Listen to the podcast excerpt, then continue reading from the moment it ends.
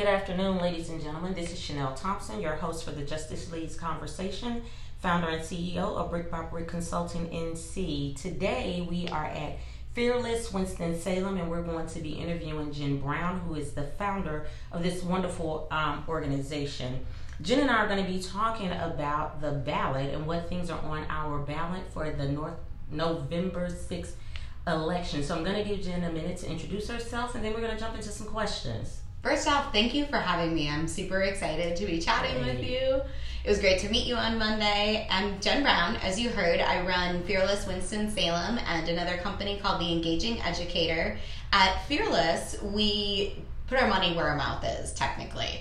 We strive to uplift women. We have a collaborative collective and social space for and by women. When I say that, people kind of look at me and they're like, What are you collecting? What does that mean? For example, today we had a meditation class. We have a co working session going on because we offer co working Monday through Friday. This afternoon we have an investment class and we have a trauma class and then we have a holiday.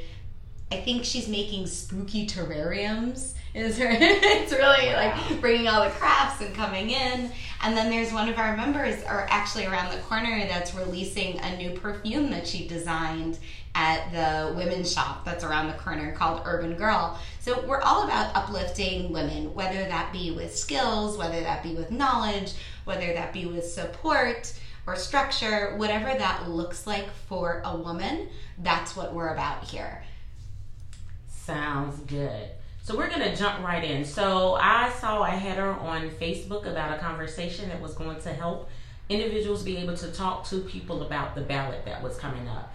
Um, and I know one of the things that I find myself really frustrated with is when we talk to people about voting. Number one, they'll say, "Well, I only vote in the important elections," and then you find yourself saying, "But all elections are important." Mm-hmm. And then the other thing is, well, there's no one on the ballot that I want to vote for, and so they don't take a minute to even look to see what are all the other things that are on the ballot. So I was really excited that there was an opportunity for me to come learn, get some more information, to be able to have um, informative um, and challenging conversations mm-hmm. to encourage people not only to vote but to make sure that they're an educated and informed voter. Mm-hmm. So there are six amendments that are going to be on the ballot in November. Let's let's jump right in and let's just start talking about them. So I know one of the things is um, number one, make sure you turn the ballot over. Yeah, yes. And go all the way to the bottom. Make sure that you're voting for everything. Outside of that, let's start the conversation. What things would you encourage listeners to um, make sure they look out for and make sure they're informed about? I think the first thing that everyone forgets to take advantage of is the fact that you can print out or look at a composite ballot at any point. You can enter your exact location to get your specific district. So if you're in District 74 or 75, whoever you're voting for, there are some things that affect all of us, like the Dee Adams Virginia Foxx race is for all of us. And then this backside that we're talking about, these constitutional amendments, really doing the research and looking at what they're asking and then asking those deeper questions of like, what ID are they discussing in one amendment? What kind of protection for victims are they discussing in another? Who is a victim? The problem with these constitutional amendments, I think, that, that strike me is they're very vague they're written in a way that if you're not saying, huh, what does this mean? You might think that it sounds great. So I think that's the biggest thing that we all can do is educate ourselves beforehand. Right. Really look at it, read it, pay attention, and ask questions. Right. And then the other thing, um, we have young voters that are going to the polls this year. Our youngest daughter will be voting for the first time um, yes. in this election, and she is really, really hype about it. She is actually coming home from college because she doesn't want to vote early. She wants to vote on election day and I'm going to honor her in that way to make sure I show up at the polls with her as our last child, like we've done with all our other kids, to say that this is important. Your vote matters. Mm-hmm. What conversations should we be having with our college students who are maybe going to be voting for the first time? They're voting absentee ballot, and many of them, all they know is they're supposed to vote. What kinds of conversations should we be having? I legit, and I can show you, you won't see it at home, I have goosebumps thinking about the young voters and people actually making a difference to go out and vote. I think the conversation with a young voter is the same as an older voter that has never voted before, is the same as someone who's like, oh, this election isn't important. You need to look into it. You need to educate yourself. You need to say, okay, what am I voting on? I never knew I could look at a sample ballot beforehand. Never knew that. I have a stack of them printed in the space for people to pick up at any point, take them home, look at them online, because you need to know what these candidates stand for. I was talking to someone recently and they were like, oh, well, the local stuff doesn't matter in the national world. And I'm like, no, no, no, this is where it all starts. Right. Like, and that I think is one of the biggest conversations to have with young people is local matters local shapes the national conversation. If we're not paying attention to these school board races if we're not paying attention to these local house and the the local house races we're never going to make a change on a larger level. Exactly.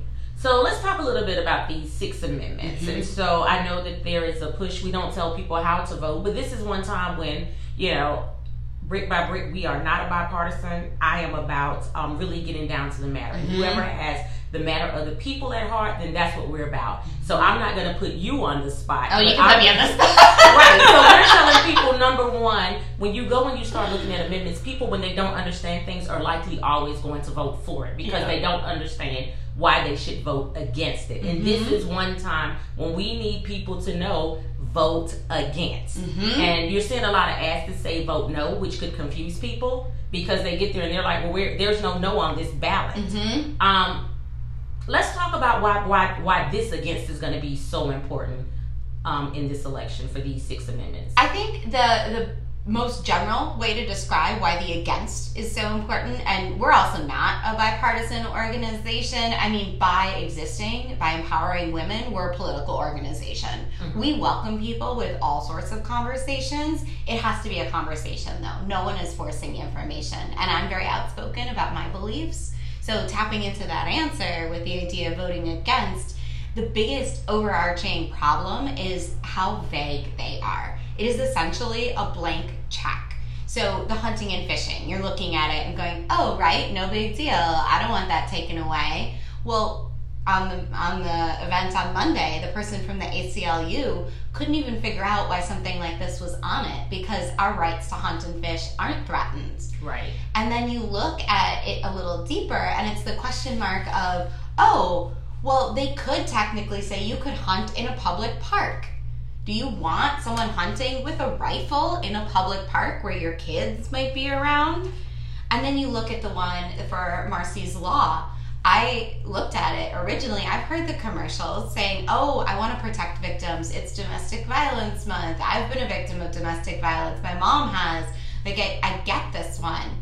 And then I dug deeper on it, and I said, "Oh." Well, this actually takes away a lot of rights for victims. It, it publicizes things. It makes families have the ability to make choices for a victim, which takes away the empowerment of a victim. And then who's the victim? I mean, look at the national conversations that we're having right now. Trump just yesterday said flat out, women that come forward to to report rape are evil, bad people. Right. He sees Kavanaugh as a victim. Right. So, so and it, his family and it, his children. Exactly. Right. And and uh, regardless of how you feel about it aside, I think empowering the person is is the most important thing and something like this, again, the, the vagueness, the way that this can be taken in any way. Because if we vote for this, you essentially are giving, and I'm using Jen Jones from Democracy NC's quote on this, you're giving a blank check to the administration. You are saying, hey, we're good with this. You do whatever you want because it is that vague. Right. And that's the problem. So voter ID, all of that, there it's not specific enough. Maybe you believe in some of these things. This is not the amendment to vote for, though. This is the one to vote against, all of them, because they are too vague. Ask for something specific. You deserve it. And I'm going to hop on my horse for one more moment in the sense of politicians work for us. Right. They work for the people. So asking them to be more specific and bring this back to us That's not above and beyond. Their job is to serve us, not their own interests. Exactly. So one of the things, let's talk a little bit about this um, voter ID law. Um, as you mentioned, um, Jen Jones was here from Democracy NC leading the conversation, and she made some very interesting points. Um, there's a lot of misinformation mm-hmm. that people are voting illegally, and that's why we need to go and require people to have ID in order to vote. But when they went and looked at the statistics in North Carolina, they could only bring up from 2000 to 2012 two instances where a voter tried to use illegal ID to vote twice. And so the amount of money that we are spending mm-hmm. to create a law that would make a hardship for a very um, large group of people. And typically, we're talking about low income, we're talking about the disabled, we're talking about the elderly. We are putting undue hardship for them to vote in order to fix a problem that does not exist. Why are we doing that? I think it's honestly, personally, I think it's a scare tactic in so many ways. The fact that people are getting mobilized the fact that people are speaking up, the fact that so many people are voting for the first time, that threatens the old white establishment. As as a privileged white woman, I can acknowledge that white women screwed up. I didn't. That doesn't make me better. White women as a whole did. So I take complete like that that weight is on me to talk to my friends that think everything is fine and wonderful. And that ask to have voter ID in this specific way and, and not specific way for this amendment and and blowing it up saying there's all these fraudulent voters and all of this is happening and dead people are voting and all this crazy talk right. I think is to scare people to think that they need a voter ID so that way we limit the people that actually vote because if you think about it that voter ID is not going to affect the the old white establishment and I can say that, and and that means whatever it means to the listener. I know what it means to me. That voter ID is going to affect people that haven't thought that they they were going to vote and now are affected by all of the stuff that's happening right now. And I think 100% it's a scale. Like I've said it a, a, few times now, and I clearly get worked up about it because this is something that I feel so strongly about that you, you we don't need a different kind of ID. I remember going to my uh, polling place and I was so happy to vote. I brought in my little voter registration card, and this was uh, during the 2016 election. And they asked me, they're like, "Oh, we need another ID," and I was like, "No, you don't. I have my voter ID card." And they said, "No, we need another ID." And I said, We absolutely do not need another ID. I know what you're trying to do right now. I have my card. This is my place. I'm voting and she held me off to the side and I'm a girl from Brooklyn, so I I'm not gonna back down when right. some little old lady tells me, "Oh, sweetie, you look liberal right now, probably." Mm-hmm. So I'm not gonna let you vote, or I'm gonna make whatever choice I want right now with you coming in with your man bun husband, and like looking, and and I don't back down. A lot of people around here would back down. Right. I think a lot of, uh, and I feel like we have to fight that as much as possible right. to actually get the politicians working for the people and not the people with the checkbook. Exactly. And um, our last question, so that we can wrap up, and then we will encourage listeners to go to the websites, get more information. You all can text in if you have any questions, and we'll do some follow ups. Um, so, when we talk about these kind of power plays, when we talk about these types of blank checks, um, what's the last message for those of us who are out here and we've got 35 34 35 days i believe until election um, what would you encourage the people who are out here canvassing every day? And we're checking every nook and cranny trying to make sure that people understand that you can go to the polls. You can vote. How do we keep them encouraged when we keep hearing this kind of craziness over and over? Go with them. Bring them early voting you can register when you early vote um, early voting starts I think October 17th yes. and runs till November 2nd. Mm-hmm. So you can go to register at the same time in North Carolina. You don't have to say, oh, well, I didn't register, so I can't vote this time. You have a chunk of days right. that you can go and, and bring people, offer to drive people, talk to as many people as possible. And if you have time, stand outside those early voting places. Ask if they understand the amendments You don't have to tell them how to vote because no one likes being told how to do anything. Right. At the same time, ask them if they understand what voter ID. Ask them if they understand why a hunting and fishing amendment is on the ballot. And a, a woman, a council council person said, I think that one of the reasons why it's on there is to encourage more rural voters to get out there, take away their rights, right? And it's it's the biggest thing that we can do if we understand is to tell people. So ask five people if they're voting. Tell five people about the amendment. Do it in the next two weeks. That's it. It, it's really simple. Post on your social media, post on your Facebook. Right. Keep that conversation going. Keep it going, keep it going. And I think the last thing that I would like to remind listeners is that this is not the presidential election, so it is not an electoral vote. We need numbers at the polls, and so we've got to be able to combat all of the scare tactics to decrease the number of people who show up to be able to change this. And I think at, at the root of all of that that's the biggest challenge. People recognize that, and so they're using a lot of scare tactics to try and keep the masses at home so that we can't change the votes. There are a lot of things at stake in North Carolina over the next um, month and a few days.